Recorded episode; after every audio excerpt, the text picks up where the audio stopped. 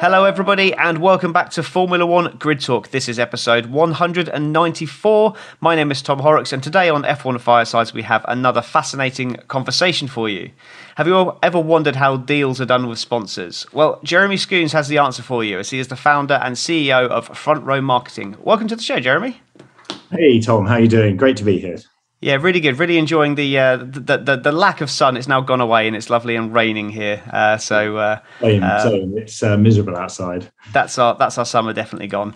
Um, but if, if you're enjoying these episodes, please consider leaving us a five star review on Apple Podcasts uh, and on Spotify, as this really helps us climb up the rankings. and we might even give you a shout out as a thank you're on the next show too.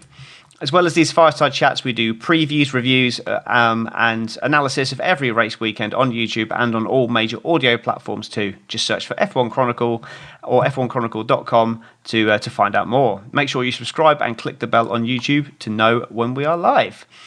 So, uh, yeah, so in a nutshell, then, Jeremy, can you explain to, to our listeners and to me as well uh, what it is that front row marketing actually does in, in, in the sport of F1 and just sport in general? Yeah, absolutely. So we are, if you like, um, a middleman. We're a, sort of a, an introducer. So uh, you've obviously got lots of teams that are uh, involved in the hunt for for, for partners, um, and we are out there in the marketplace. Uh, talking to brands um, and uh, understanding about what they might be looking for, uh, and then hopefully helping introduce them to the right teams to to get a deal done. So we're very much uh, sort of the middleman in a lot of these deals, um, and and and uh, teams will use uh, various uh, tools to to to recruit partners, um, and introducers are, are an important part of that. So that's what we do. Cool. Okay. So how um, how many people are there kind of fighting over this position? Is are you kind of uh, one of the one of the big big fish, or are you uh, are you kind of fairly fairly new to the game?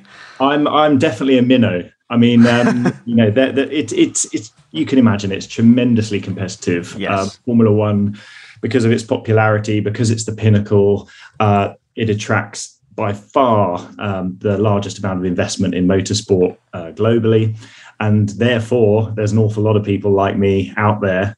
Uh, some of them are big agencies uh, like CSM um, and uh, Prism and other other big agencies that are part of big groups. Um, and then you have uh, people like me, which are much much smaller.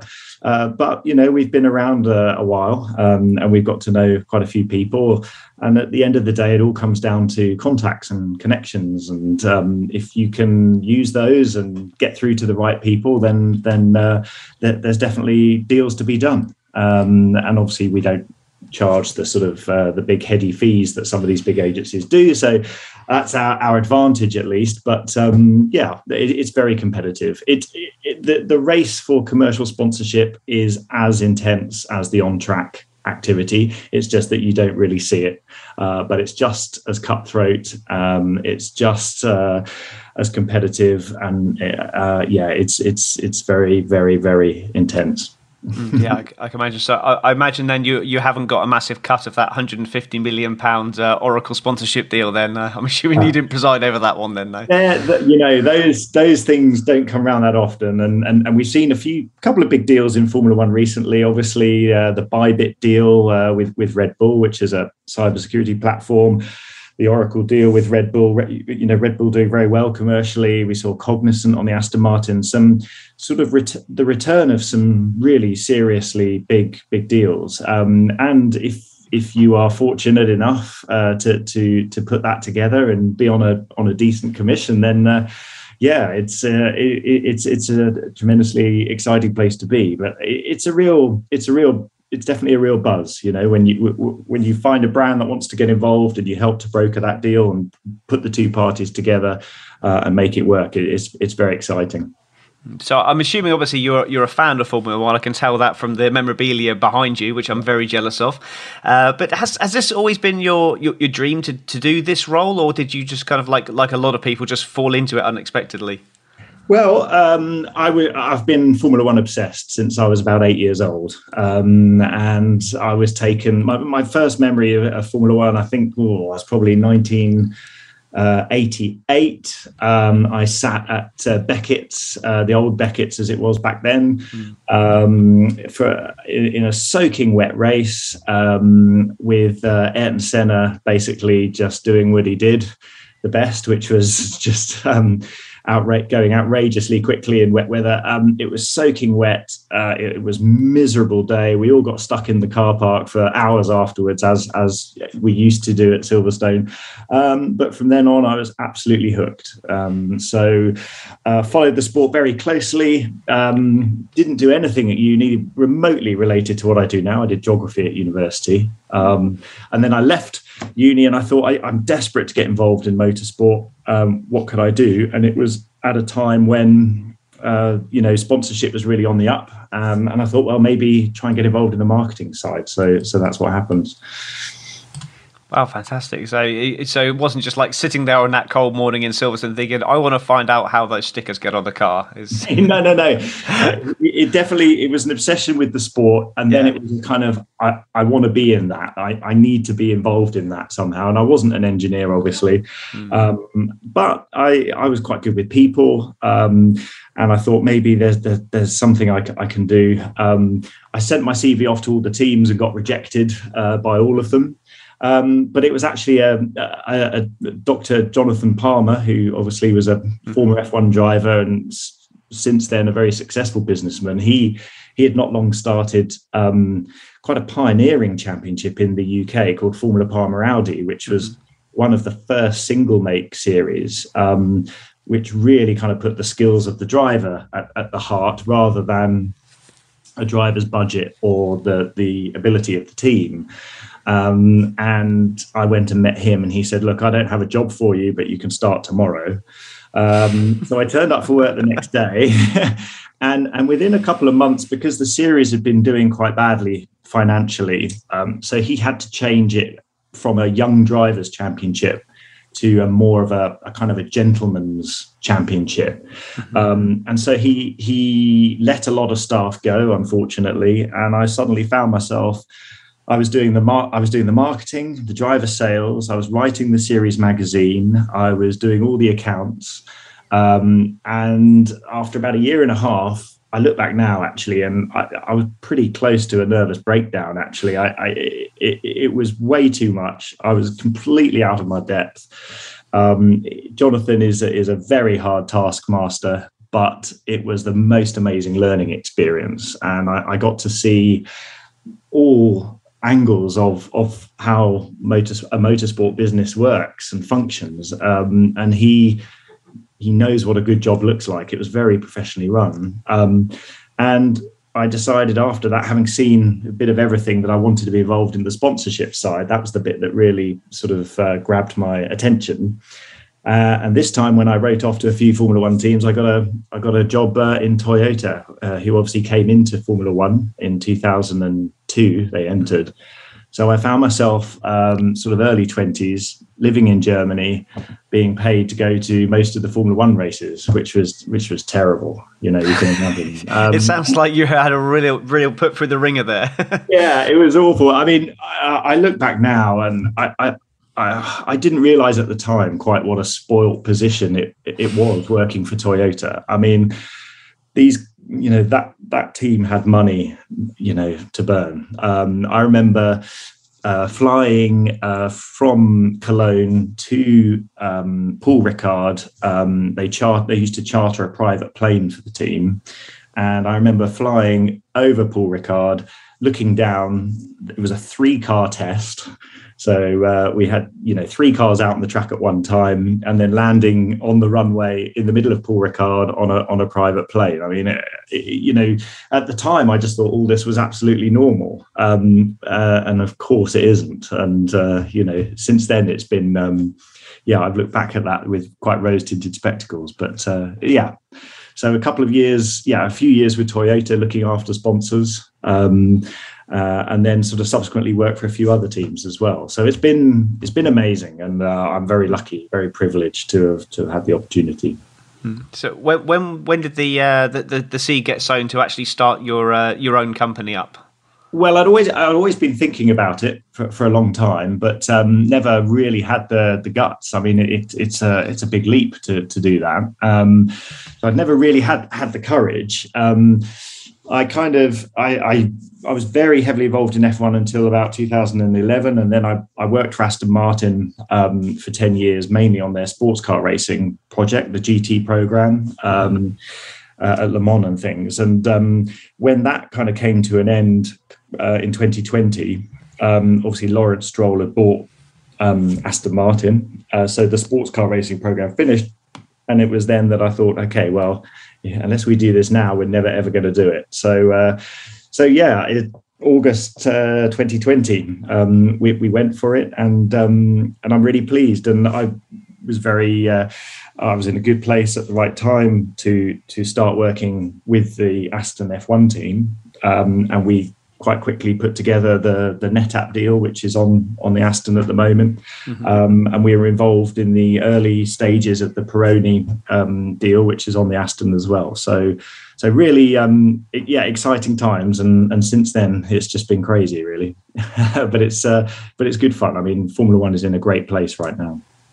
Yeah, it's it's great to see that so many big names are, are wanting to get get involved in uh, in in Formula One now, and and and line up with the teams and the role that you play in that absolutely uh, absolutely crucial so uh, yeah i mean did you ever dream about racing yourself or were you is that always just not, not on your radar I still do. I'm still convinced I'm going to be a, Formula One driver one day. Um, I'm never going to give. I'm never going to give that up. Uh, the fact that I'm six foot six and uh, really untalented, uh, you know, doesn't really uh, come into it. Uh, of course, you know, I, am a, I'm a frust- I'm a frustrated racing driver, probably like half the people that work in motorsport. Um, but uh, yeah, you need you, you, need incredible skill, commitment, um, a decent amount of cash to get going, and and a lot of luck. Um, and you just yeah, you, you, need to be a winner. So um, unfortunately, I, I, didn't quite have uh, a, few of those uh, assets. But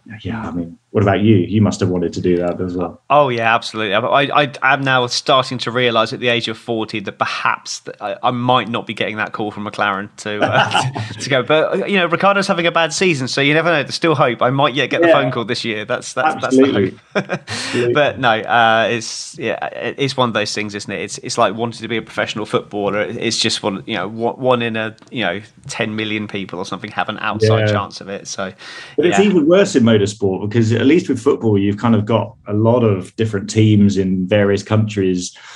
I mean, I don't know what the average professional footballer makes, but I, I, it feels like there's more of an opportunity to make a living playing football. Whereas with motorsport, you can be an absolute uh, megastar um, and be winning in Formula Two and other categories, but you're having to pay for your seat.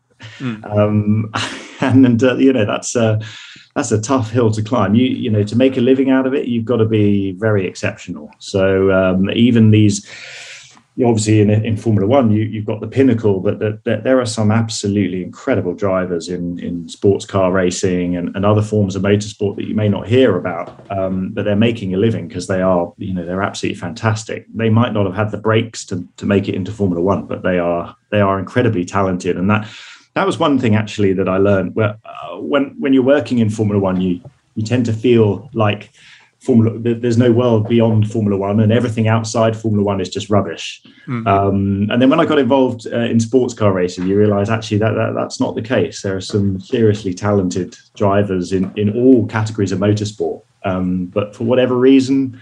Whether it's politics or money or or whatever, um, you know, perhaps they don't quite get that chance. But but it's incredible uh, the talent that is out there actually.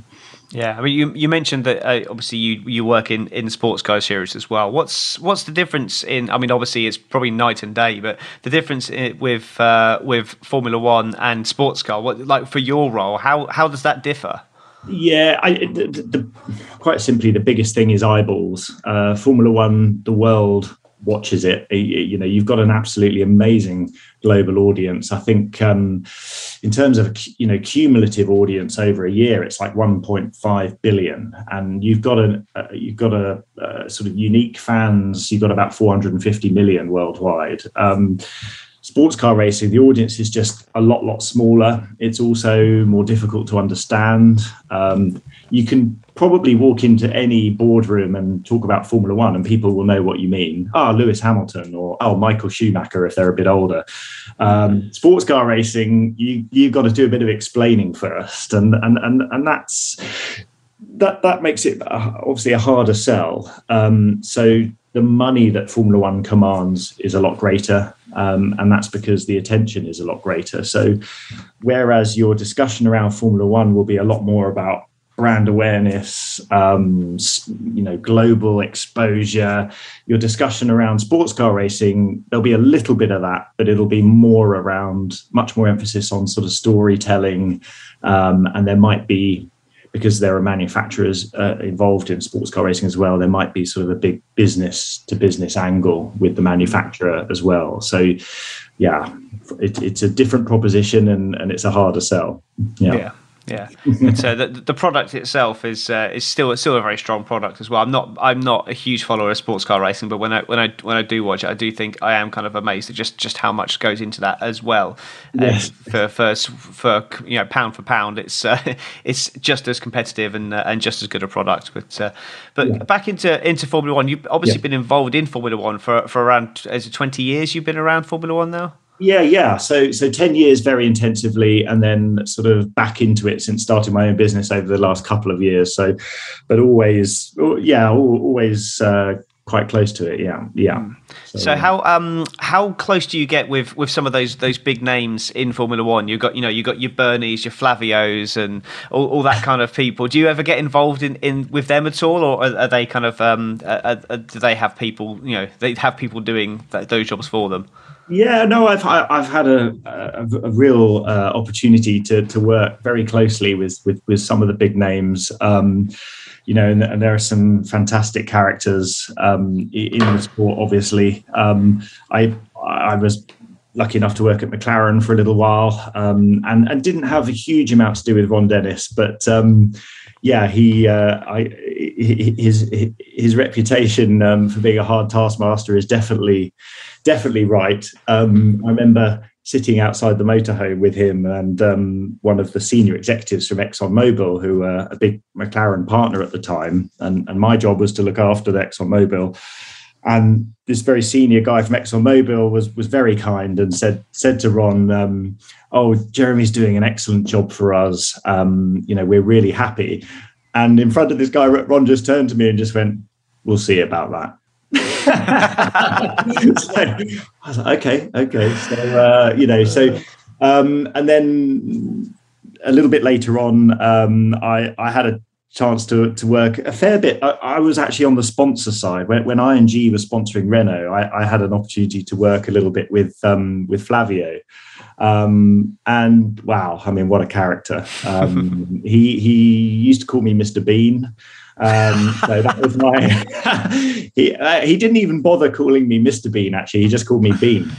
Uh, so you know, it would be kind of hey Bean. Um, and oh, um, and and he was yeah he was a very interesting character. We we when the ING deal was announced, we were summoned to his office, which is uh, uh, it was just off uh, in Kensington uh, in London, and uh, we were led up these stairs to this kind of very bizarre uh, all I can describe it as that there was just le- black leather everywhere on on the walls, on on on the the couch. It was real kind of um, yeah. I, I, I, don't know what to describe it. it. Let's just say it didn't feel like an office. It felt like something else. Uh. Um, and, and, and bearing you know, ING were paying a huge amount of money. Uh, I think it was something like you know forty million euros a year sponsorship and so we were summoned, the head, the global head of marketing, you know, you had some really senior people there. And this was supposed to be the kickoff meeting where um, basically, you know, we, we would be introduced to him and we would hope, you know, hopefully all have a nice, uh, a nice introduction and everything would be nice. Anyway, he comes in, he, he came in late and then proceeded basically to give us uh, an absolute rollicking for 20 minutes saying how right I, I, don't want you talking to the media i don't want you saying anything about team performance um, and basically the, the message was i know you're the sponsor but you stay out of our way, and we'll stay out of, of your way, and we'll all be very happy together. Um, and it was it was quite funny. It was proper. Um, as you would expect from him, you know, real kind of the, the, Godfather at the top of the table, sort of just like this is how it's going to be, um, and this is how it works. So, yeah, I mean, just re- really big characters, but but um, I mean, what I would say about both of them is that the Flavio and, and Ron Dennis are very different characters, but yeah, incredible chalk and cheese. yeah, chalk and cheese, but but both of them incredible uh, sales salespeople. I mean, really, when you put them in front of um, a big company, their ability to tell the story uh, and the confidence that they exude is really compelling, and you can understand why they're the boss of these teams and and people are ready to follow them into battle you know um, when, when you see people like that kind of operating in their window it's it's very very impressive so you kind of have there's plenty of times when you sort of just sit there in awe of you know how these how these guys at the top are, are, are thinking and how they're operating and how they're articulating things it's it's it's very very cool to see yeah, I mean Flavio is definitely a, a polarizing character, and uh, yeah. but uh, I, am pretty sure he could sell ice to Eskimos. He's just one of those one of those people yeah, that he absolutely. just yeah. He just just yeah, he just has a way with a way with words, and yeah, he yeah. just just seems to be able to broker any kind of deal.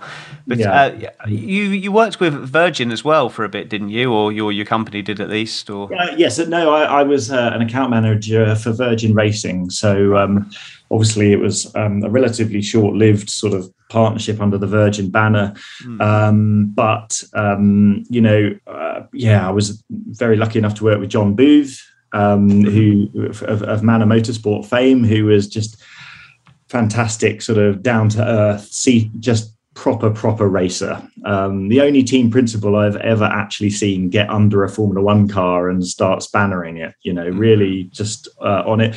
Uh, and then on the other side of the scale, uh, in that partnership, you had uh, Richard Branson, um, very different character. Kind of uh, slightly sort of set a, set away from it, you know, quite a few steps away from it, but but would come to the races and things um, yeah, I mean, you just never really had the feeling that that Virgin were kind of uh, properly kind of into it, or, or, that they really understood what exactly they they'd kind of got. Um, so, you know, unfortunately, it didn't. Yeah, it didn't last too too long. That and, and there was all that budget cap stuff as well. You know, the nonsense. Uh, I think it was Virgin HRT and Caterham, wasn't it, that came yeah. in thinking that there was going to be a budget cap only to find out that there wasn't and actually uh, it was going to be very tough so uh, yeah di- difficult times but um, yeah still an interesting experience to to to to, to see and, and to occasionally work with someone like like richard yeah Mm, yeah, probably about ten years early they came into the sport. Really, if they'd have come in now, they might have might have had the chance of surviving. Absolutely. I was thinking that the other day. I mean, now is the would be the time for, for that and, and and to do something like that. But uh, yeah, I think probably their fingers have been well and truly burnt, and they're they're into Formula E, which kind of fits with their philosophy now. So yeah, ab- absolutely, absolutely. So, so uh, do you get involved with um with with the teams in that sense, like with when they come to like trying to trying to enter Formula One or get involved in Formula One in that way? Do you ever have any any dealings with with the teams in that sense with Formula One? Or is that kind of a bit beyond your remit? Yeah, that, that that's a little bit beyond beyond my remit, really. I mean, I, I'm, you know, I'm very much in the camp was where once that's all been concluded and the team is ready and they're they're kind of ready to go, then it's kind of like right how do we fund this and how do we actually make this work commercially that's when people like me tend to get involved so um, so yeah that but that that sort of thing would usually be down to the investors and or the the ceo of the team okay. basically or, or, the team principal um, occasionally I've been sort of fly on the wall to some of those conversations. Um, I was a lot more involved in that actually at Aston Martin on on the sports car racing side, but um, but in Formula One that that tends to be the investors and yeah. the, the TV that do it you're just awaiting the phone call from Michael Andretti, then, yeah. To, yeah, that would be awesome, yeah. wouldn't it? Yeah, I mean, wow, that I mean, what a fantastic uh, uh, thing that would be for Formula One. See that name back. I mean, I, I really hope that they do it. Um, and and they've got a very they've got a very strong commercial operation already. Um, mm. So if they decide to to flick the switch on Formula One, they've got a very strong team already that they can um, sort of uh, switch over to, to, to start working on F1 quite quickly, um, which which I think just makes them even more credible actually, because because quite a lot of the yeah, quite a lot of these um, we've seen it so many times over the years. Rich guy buys Formula One team, loses lots of money because he can't fund it, and then just gets annoyed with it and sells it. Um, but an organisation like Andretti, that's a it's a proper operation. They've got a commercial department. They know how things work. They can they could fund it. They could get sponsors, and it will be a proper a proper team. Yeah, hmm. so that would be great for the sport.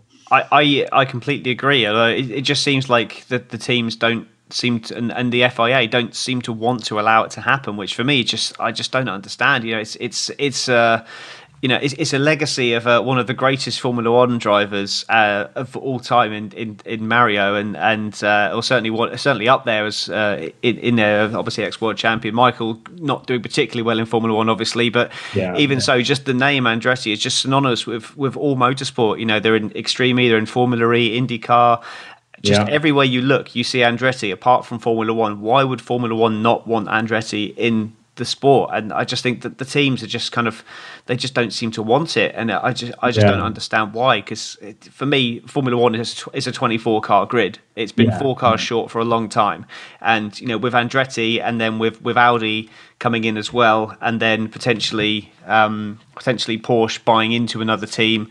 Uh, I think it's the it's the perfect the perfect scenario to get us back up to that 24 teams. But uh, mm-hmm. but yeah. No, I, I agree with you. I, I, I obviously, I, am not really in a position to answer to the, the politics of that or, or mm. why the teams might not want it. But f- from a commercial perspective, if I was working for a team, I'd probably be sat there quite worried about Andretti coming in. Um, yeah. If you look at um, if you look at the um, the global uh, business structure. You know, the US is such an important market. There are so many uh, high tech companies coming out of the US that are ripe targets for sponsorship targeting for Formula One. I mean, the US is, especially the West Coast. Um, to have someone like Mario Andretti suddenly going into the boardrooms in the US and asking for sponsorship for his team uh, you know, I wouldn't be. T- yeah, if I was working for another F1 team, I, would probably. Yeah, I wouldn't find that too too exciting either. um, you know, it's definitely. Uh, it goes back to what I said, right? I mean, it's the it's the competition, um, and there's a finite number of companies that are willing to spend.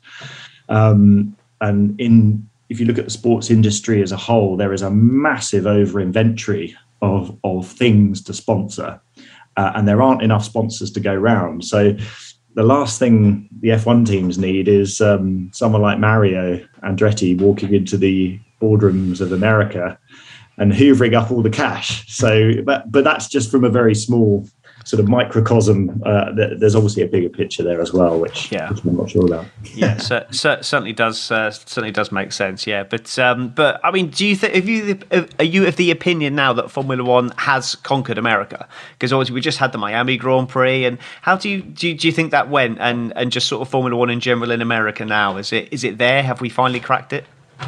Well, put it this way, it's a lot better than it was last time I went to a US Grand Prix, which I think was 2004. Is that the? I, I think that's the one where the the Michelin runners peeled off after the I, I, think that was 2005. Oh, was it? Okay. Yeah, in Indy 25, 2005, I think it was. Anyway, I double mean, check, but I mean, my that was the low point of my career. Really, um, it, it, it, I always felt it was a real honour to put a team shirt on and, and to actually go to an F1 race. It was it was something really special, and I was very always very proud to to to do that.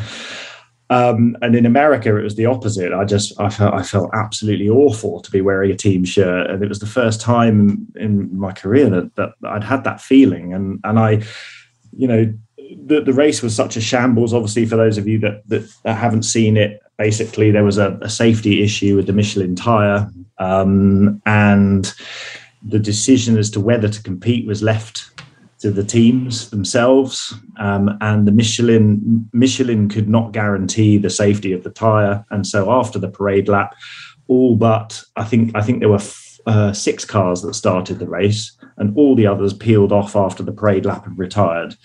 Um, and you know, the crowd were were seriously aggro, quite understandably. I mean, you think how much a ticket costs, um, and when it came to leaving the track, um, you know, our cars were were mobbed by angry angry fans and bottles being thrown at the cars. I mean, it was it was really ugly, and and and, and at that time, I remember discussions in the team saying, "Well, the US is dead. Like Formula One will never come back from this because it, it, it had a tendency in those days to kind of rock up a little, a little bit arrogantly." Um, as the biggest show in town, uh, and you know we had really got a bad reputation for ourselves, and um, quite quite deservedly actually. Mm-hmm. So fast forward 20 odd years i mean i you know i, I think it's that's made an incredible turnaround. Um, has it cracked america? I think um, i think we've got to wait. I, th- I, think if we can consistently keep keep keep this momentum for a few years, then yes, I think I think there's a good chance that we'll sit back and say yes, we we cracked it.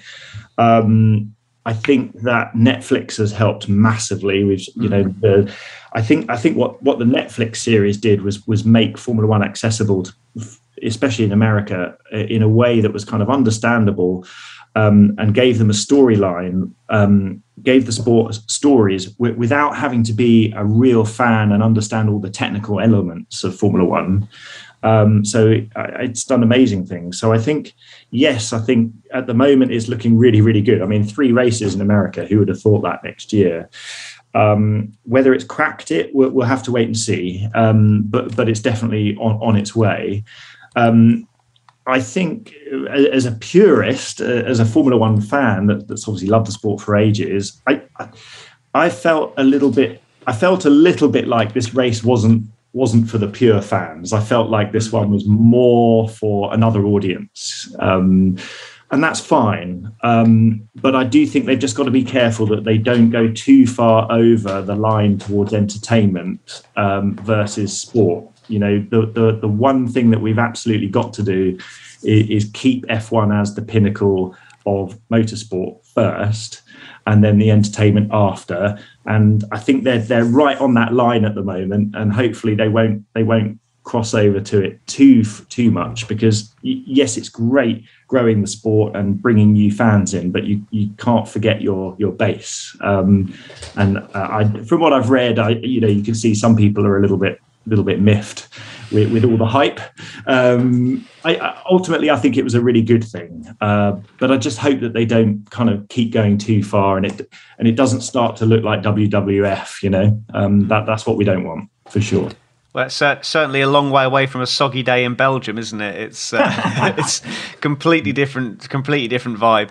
I, am I'm of the opinion with with Formula One in the USA, especially when we look at the Miami Grand Prix we, we just had.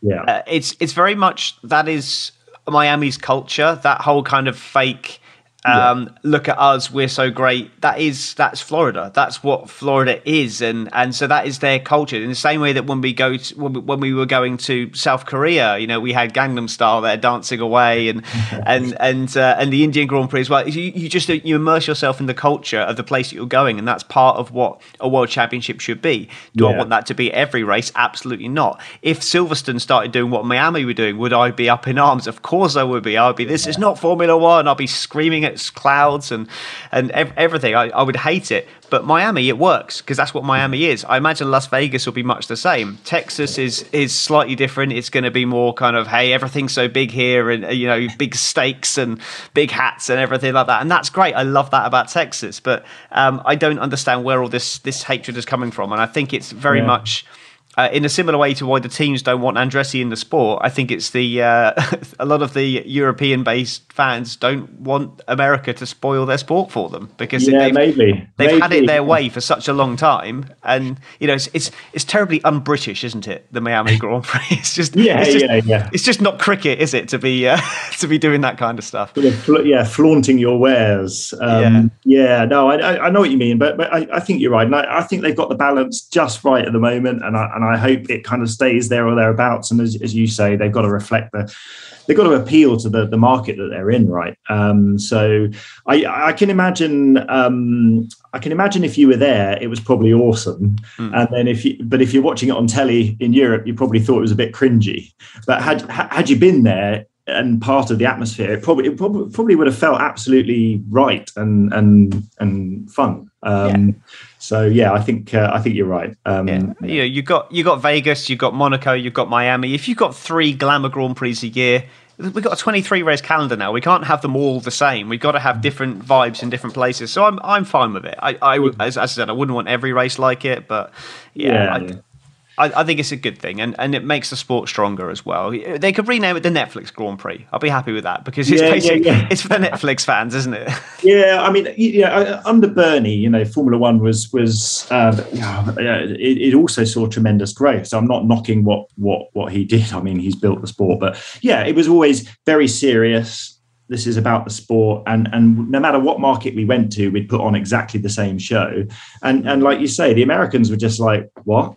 Well, I don't get it. What yeah. like what's all the fuss about? And so I think you know a bit of bit of bravado, a bit of bit of showmanship, and a bit of color, um, plus a documentary. And, and love it or hate the Netflix documentary. Um, what it does do is it it really sort of personalize it personalizes and uh, uh, bring bring stories out, which is what which is what fans want to see, isn't it?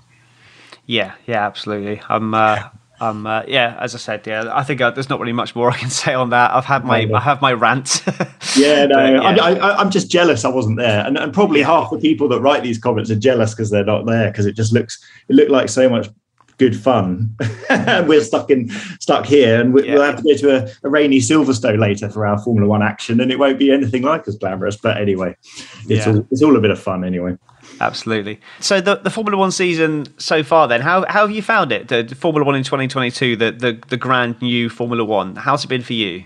I think it's been really really positive. Actually, um, I think that we've seen some we've seen a, a few really good race uh, yeah a couple of really really good races i love the fact that ferrari are back at the front it's so important for for formula one to have ferrari um, just just in the race. They, they don't have to win everything, but you know, just just to have them back up there as as part of you know in contention for victory, I think I think is really important. Um, I'm I, am you know I'm British. I, I I do wave a Hamilton flag. It's disappointing, obviously, that that they're not doing better, and I hope that they can get up there as well. Um, but it's nice to see a different battle and the dynamic between Leclerc and Verstappen. Uh, I think I think has been really interesting. I, I like Leclerc. I'm a big fan of his. He's very honest. I like I like the fact that he lambasts himself when he sticks it in the wall, and he's just very open. Um, so big fan of that. Um, I think that the new cars seem to be seem to be doing a decent job. Um, at some point, we'll have to see. I, have never been a fan of DRS, although I accept that it, it it's needed. But it, it would be nice. It, it's so difficult, isn't it? Because sometimes it does what it's supposed to do, which is to put a car in a position where it can make a, an overtake. And sometimes it's just ridiculous. It just kind of the car just yeah. it just blasts by which is a real shame. So i think that they are i think there's a lot of things still to tweak but it i think it's going in the right direction. I think it's a good start and let's hope that they can continue to kind of tweak it um, so that so that it, it ends in a good place for me, I think it, it looks like it, it, it's going the right way. Um, yeah. What, what, what, do you What do you think? Well, yeah, it's it's. Um, I'm I'm enjoying the the added element of racing that we've got now. That people can seem to be, you know, they can be passed and then they can come back and then repass again. We've not really seen that since the 80s, really, where you know it's always been, you know, a car will catch and pass or will catch and stay there. It's there's mm. never been this whole kind of these these multi-lap battles where you know it's not just a case of will he or won't he pass him. It's well, can he get him back again? And and yeah. that we haven't seen for a long time. So that that's great. And the fact that they they do seem to be able to follow better. But like you i'm i'm very uh, I've always understood the need for DRS, but I, I, and I knew that this year they couldn't just get rid of it because you don't want to throw the baby out the bathwater. You fix one problem, and create another it's it's definitely like you say in the in the right direction. But I do feel that DRS has been more of a negative this year than any other year so far. I, I think it's that it was just farcical in the first few races where it was all about no, I don't want to overtake because I want to make sure I get the DRS, and and yeah. it, it, just that's just that's not racing. I, I you know it's another strategic element, yes, but it, it, should be about trying to get your car in front, not about trying to make sure you're behind at the at the exact point to make sure that you get ahead later on. It just doesn't yeah. seem like racing to me. So no. that's that's that that again needs tweaking but it's the first year of a new era so yeah. we have to be very you know we're not gonna we're not gonna get it perfect first time so absolutely needs a needs a little bit more tweaking and a little bit more honing but uh, yeah yeah i think I, yeah and and then on top of that just to chip back in I, I think the other really interesting storylines have been kind of second career chances for for drivers that that might have been written off quite a lot. So you know we're mm. seeing Bottas drive really well. Um, we're seeing Albon doing a great job as well, and and that's been really interesting to see how drivers get on in different environments. Um, yeah, I think I think that's been another another good storyline for the season. So I, yeah, I, I, think so far so good, and I, I hope Mercedes get into the fight, and I hope that um, I hope Ferrari and Red Bull are like this all, all year. But um, it does feel a little bit like Red Bull are going to start inching ahead unless Ferrari can. Yeah get some more straight line speed. But the the car philosophies are so different. Uh, that could be tricky. Yeah, I, I, think it will. It will. Um, it will ebb and flow between tracks. I think Ferrari will have times when they will be the fastest car again. But Red Bull do seem like they just seem to be on this run at the moment. But I, I just don't understand how that with everything that they were doing in a budget cap last year, everything they're throwing at the car now and it just seems like they, surely they, they're going to run out of money at some point because they yeah. can't they can't just keep developing the car and if they if they are then you know questions got I'm not saying they're cheating but I'm just saying how are they doing this when other teams you know Mercedes have brought hardly any updates to their car in the last couple of years since 2020 they they they cut off development on that on that car very early to mm. focus on 2022 not even on 2021 then when 2021 didn't start so well for them they obviously switched focus back a little bit which probably took the eye off the ball for this year but even so like like the the amount of upgrades that Mercedes have been bringing just pale into insignificance to what Red Bull have brought, and I just don't understand how they've done it. I mean, it's great they've they've pulled themselves back into this position where they hadn't been since 2013, and um, you know, characters aside, you know, the certain characters in Red Bull that I, I am le- less than uh, less than kind of favourable about about my opinions of them. But uh, but yeah. it's it's good it's good for the team. So uh, you know, it's good to see them fighting up there again, and, and with Ferrari as well. Like you say, I'm very happy about that. But uh, I'm still a little bit heartbroken that McLaren didn't, you know, find a double diffuser style uh, silver yeah, bullet yeah, and yeah. jump back to the front again. But but but there we go. So you mentioned about some of some of the drivers earlier. In your role, do you ever speak to the? Do you ever deal with the drivers at all and that kind of thing? And and if you do, who is it you like dealing with? Oh, okay. Um, really good question. Um, yeah, I mean, uh, um, n- not so much right now, but but certainly over the years, um, when you're working in a commercial department, one of one of the things that your sponsors obviously want is access to the driver. Yeah. Um, uh, that might be uh, for an, an, event. It might be for um, a commercial filming um, uh, program for, for an advert or something. So over the years, had some had the opportunity to, to, to work with quite a, quite a few drivers, um, and you know to to varying degrees of success, I would say, because some of them don't mind doing that sort of stuff, and and others, um, especially if you're Finnish, and uh, apparently really really hate it and would make your life an absolute nightmare as you're kind of you know trying to trying to get them to, to do one can we just do one more take of that sort of uh, sip of drink or whatever it is you know? Um, the, the, the drivers that I, I, that stand well what, what, one driver sort of stands out in terms of just professionalism and absolute um, sort of do, doing everything to get the job done and making sure the sponsor was happy was uh, Pedro de la Rosa. Um, oh, really? Incredible, incredible guy to work with from a marketing perspective. Really, really good. Allan McNish was fantastic as well um, back in the back in the Toyota days. Um, and then uh, uh, and Lewis, I had the chance to work with um, at McLaren in in his first year. At that time, he, I, I, don't know what he's like to work with now. I, I, um, but he was he was just brilliant. I mean, he just did everything that was asked of him. Very very professional. Re- really really good.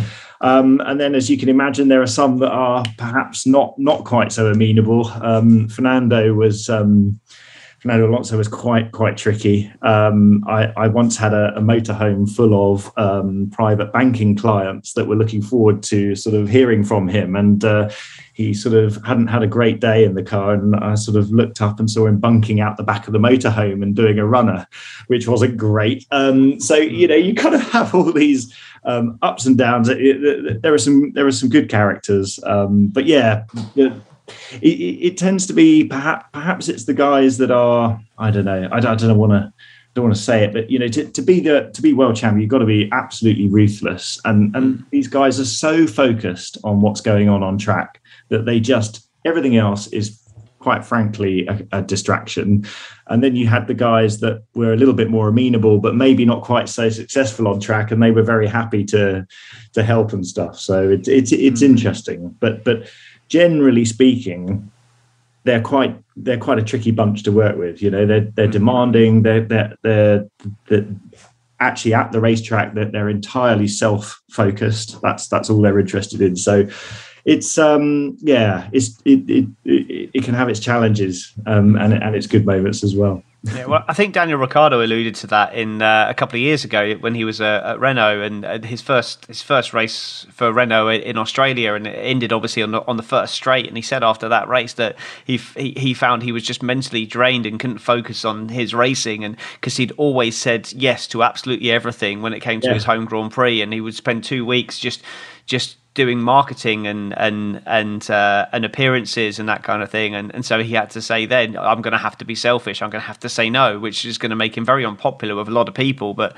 but I think that's that was a, a really nice insight into what the drivers are put through. And I think now uh, there's been talk this year of how they've you know they've removed some some of the stuff for the teams on the Thursday, but they've made it yeah. a, a, complete media day, or maybe even Wednesday, so that, that, that they're having to be there super early and just have you know a day of full interviews when they want to be focusing on like team strategy and all that kind of stuff. So I think yeah. it's actually getting worse for the drivers, not better, which uh, which is um, uh, it's quite quite telling, really, when you when you see that. We, it's something we don't really think about. We just you know we hear these interviews and we we see them. and We just think, oh yeah, you know, poor you. You have to sit in front of a camera and speak to millions of people for a couple of minutes. You know, but it, it's not that. It's you know it's across every country and you know, every broadcaster wants their own soundbite and yeah, and yeah, it yeah. must be it must be quite difficult to, to, to be able to get that you know to get that those five minutes here and there and it must be very very difficult and challenging for them I think it is. It, it's relentless, and I and I think you're right. It is getting worse as as the kind of um, you know commercially the demands on teams um, you know is always very high, and and you have to give something back to the sponsors. Uh, you've got to deliver something back, and so teams are very very um, controlling over how much driver time they promise in a contract. Um, mm. And especially when some drivers are very careful about how much time they promise in their contract with the team. So, um, you know, I remember when, when Fernando came back to Renault after his first stint at Renault. Um, that um, we would always take the drivers from the paddock up to the paddock club to see the the corporate sponsors to do a bit of a Q&A and then back down again to the motorhome.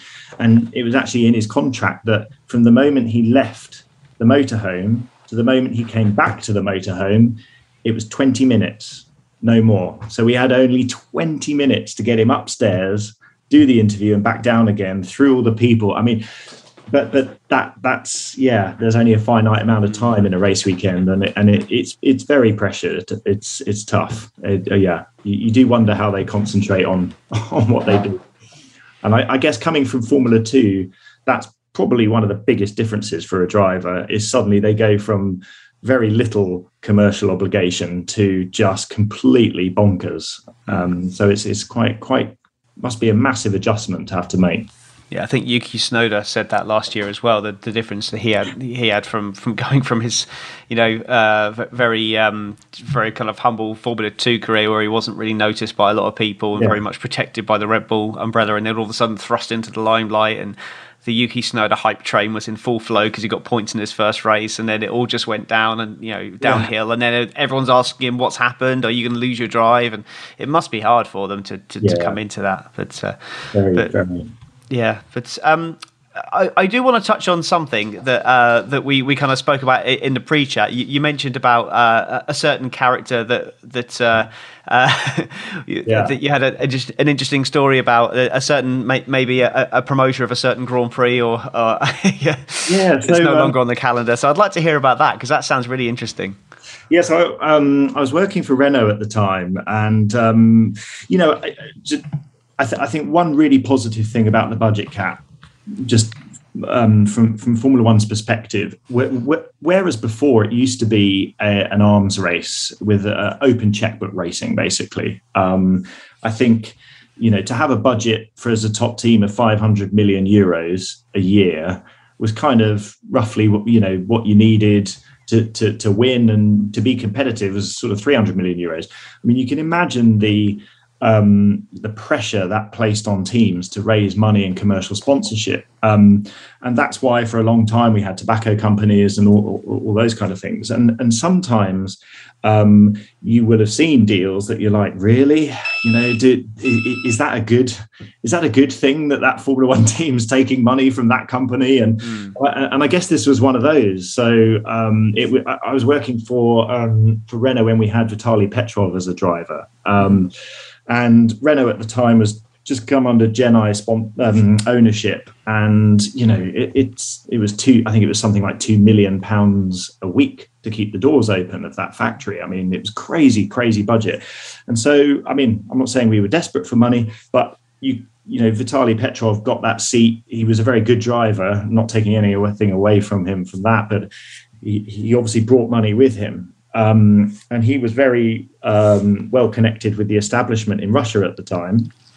Um, and I remember coming into the office one day, and there was a tremendous commotion. Um, people running around. It was, you know, and it wasn't a race week, so it was a bit odd. And finally, you can normally sort of uh, find someone that will tell you what's going on because it was all very secretive.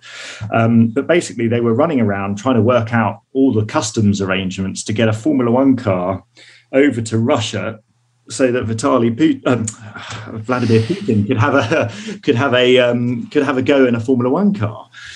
Um, right. Okay. So so with the, the car flies over, and, and I believe it took place in a car park. And if you Google the pictures, you can actually see um, the pictures of Putin driving the, the an F1 car. Uh, it was uh, more or less in a, in a car park, and and the team owner was out there, Petrov was out there, and then um, and then at the end of the of, of the uh, of the sort of play that he had, the story goes that Putin wrote three companies down on a piece of paper and handed them to the team boss and said, "Those companies will sponsor you next year." Um, so everyone comes back, and then I get called into uh, the the boss's office uh, Monday morning. Right, um, here are three companies. You need to call them and uh, and basically get the money off them. So th- this th- these were the three easiest sponsorship deals that I ever did in my whole life because these people had been told in no uncertain terms, um, you know, you're going to sponsor these teams. And so, um, so I gave each each of these companies a call, um, and I and I had a kind of uh, on e- on the end of the phone was an equally bemused person on the end of each phone because they've obviously been given this signal from on high mm. and told to just get on with it. They didn't really know what Formula One was. They didn't know what they were buying, uh, but uh, they knew that they had to transfer this much money um, and that we were going to give them something, whatever that was. Uh, very really bizarre. Um, and so for that for that season, you know, if you look on the if you look on the car where Petrov was driving, you've got I think it was. Uh, uh, Sibber, uh, Lada was on the car as well, um, and and yeah, and I think you know one of the companies sort of was involved in arms manufacturing. You know, it was all just you know it messy. It felt messy, and, and I think that's one great thing about the budget cap today. Actually, is that hopefully you'll see less of that. Um, but yeah, that's my that's my Vladimir my Vladimir Putin story, wow. and. Um, yeah, crazy. I, I, definitely felt like I was a, a, a, very small cog in a much mm. larger machine at that point. But uh, yeah, the easiest sponsorship deals I've ever done in my life. yeah, absolutely right about about the budget cap there, and as well going to going to a big manufacturer like like Audi or, or Renault, and and and you know saying, well, how much do you need? And then it's just like, well 500 million might be enough, you know, but, yeah. but we, we might need more. But now saying, you know, 145 million, 135 million, that is what we will spend. That's all we can spend. It, it's mm. all of a sudden, it's you, you can quantify it and you can justify it a bit more. You can go to the mm. board and say, this is how much we will spend on Formula One. This is this is what we hope to achieve for that. And yeah, then, yeah. you know, you can, you know, it's, it's a lot more down to success rather than who has the deepest pockets then. So if team, teams, teams will still come and go because you know the teams doesn't matter how many manufacturers you've got in Formula One, they're they're not going to stay if they're not winning. So um, no, that's why we've seen Honda, you know, come and go all the time because they, if they're not winning, then why they're spending the money. So uh, yeah. you'll still have that, but at least it's going to be performance based, not financially based. So you're absolutely right, and that's uh, that's a really good point to make there. And um, I, I, think as well that's another reason why, um, not the only reason, but but you, if you look um, from the sponsorship perspective, that there's been a huge influx of uh, tech sponsors into Formula mm. One. Um, now that teams have a budget cap, that they no longer have the uh, open checkbook ability to oh let's recruit 20 more people to write our own uh, artificial intelligence program for for this and that. Um, partnerships now sponsorships are becoming a really important part of a team's performance because they obviously can't be seen to be spending the money. Now, what you get from a sponsor is factored into the budget cap, but obviously it leaves the door open to kind of uh, uh, it leaves a bit more wiggle room, um, especially with development costs and things like that. Um, so you, are seeing a lot of tech tech brands piling into F1 at the moment, partly because it's great for them, but also it's great for the teams because they can work with these partners to deliver stuff that the budget cap potentially could make quite difficult. it, it is factored into the budget cap, but it just gives a little bit more wiggle room, I think. Absolutely, yeah. So, I mean, we, we've gone well over time, but I make, oh, I make absolutely no apologies for it because it's been a fascinating conversation. I'd love to hear, like, what just for the rest of the season in Formula One, who who do you think is going to win the World Championship, and um, and who has impressed you the most this year? Uh, so, I think ah, my heart says Leclerc to win the championship. Mm-hmm. It really does. Like I desperately want him to win it, but uh, but my head says Verstappen will do it, and I think I think I think Red Bull are are coming coming up very very very strong, and their car is so quick in a straight line. I think it'd be very difficult to race. Leclerc, I lo- part of the reason I love him is because he's a driver that just puts it on the limit so much, but he is prone to the odd the odd mistake, and it, it won't take one or two more of those before Verstappen knows it. So, so I think Verstappen's probably going to going to to, to sneak it um, and and win the championship. And then most most impressive. Oh, that's a tricky one. I would prob- I'd probably say maybe the biggest, maybe one of the biggest surprises. Actually, I, would say probably Albon. Albon actually. Mm because I'll be I'll, I'll, be totally honest. I, I thought he was a, I thought he was done. I, I I thought he really didn't do a great job at Red Bull, and I thought when Williams hired him, I was like, what are they doing? And to be fair to the guy, he's operating at a really good level, and he looks a lot more confident. He's kind of he's regathered, he's rebuilt himself, and he, he looks so. So he's probably been the most impressive. Actually, I, I think good, good, luck to him. He's come back strong. Yeah, a little bit like Gasly did after his Red Bull demotion. Um, so yeah. Yeah, absolutely. I, equally been very impressed with with Alex Albon as well. So uh, yeah, I, I think I'm, I'm with you. I think it's probably going to be a Verstappen championship the way things are panning out. Mm. Um, but uh, I, have still got some slight hope that Carlos Sainz can get on top of it and uh, and, yeah. and, win. But uh, it's, it's it's incredibly unlikely. Um, I, am very much from the from the era that that uh, you know Ferrari the enemy. So uh, yeah, yeah. it's great for Formula One to see them back up there. But if it's going to be somebody winning, I'd like it to be Sainz. But if it's Leclerc, it's Leclerc. Like you say, at least he's he's an out and out racer. He's a clear talent. Um, yeah, yeah. He's uh, he he's got everything, but I do think he's probably a little too mistake prone at the moment. Still, yeah.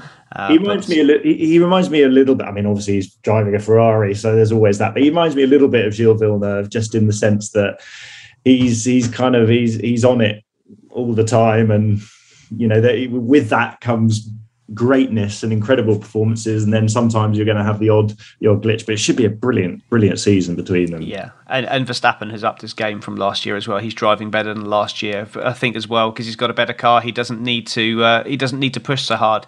But as a result of that, he's you know he he's just he's just found another level again from last year, which is scary for the rest of the grid, yeah. to be honest. Yeah, yeah, very very scary. Yeah. But uh, as I said, yeah, Jeremy, it's been an absolute pleasure speaking to you, and um, that that's all we got for today. So if you'd like to follow us, you can follow us at F1 Chronicle, and I am at Tom Horrocks F1 if you want to follow me. Jeremy, is there anything that you want to plug social wise or, or your company website? Anything you want to talk about before we go? Oh, not really. Only only that if you're you know if you're a major brand and you're looking at getting involved in in, in top level motorsport, um, yeah, I'd be delighted to hear from you and uh, and and and help you make some uh, some good choices and and do a do a good deal. That's that's about it. That's my plug. so basically, what we're saying this is Elon Musk. If you could go to frontrow-marketing.co.uk uh, and get in contact with Jeremy, that would be fantastic. Awesome. Uh, thank you very much to our audience as well. We will be back on Saturday when we preview the Spanish Grand Prix at the Circuit de Catalunya, which I will also be hosting. Uh, we look forward to seeing you all then. Goodbye.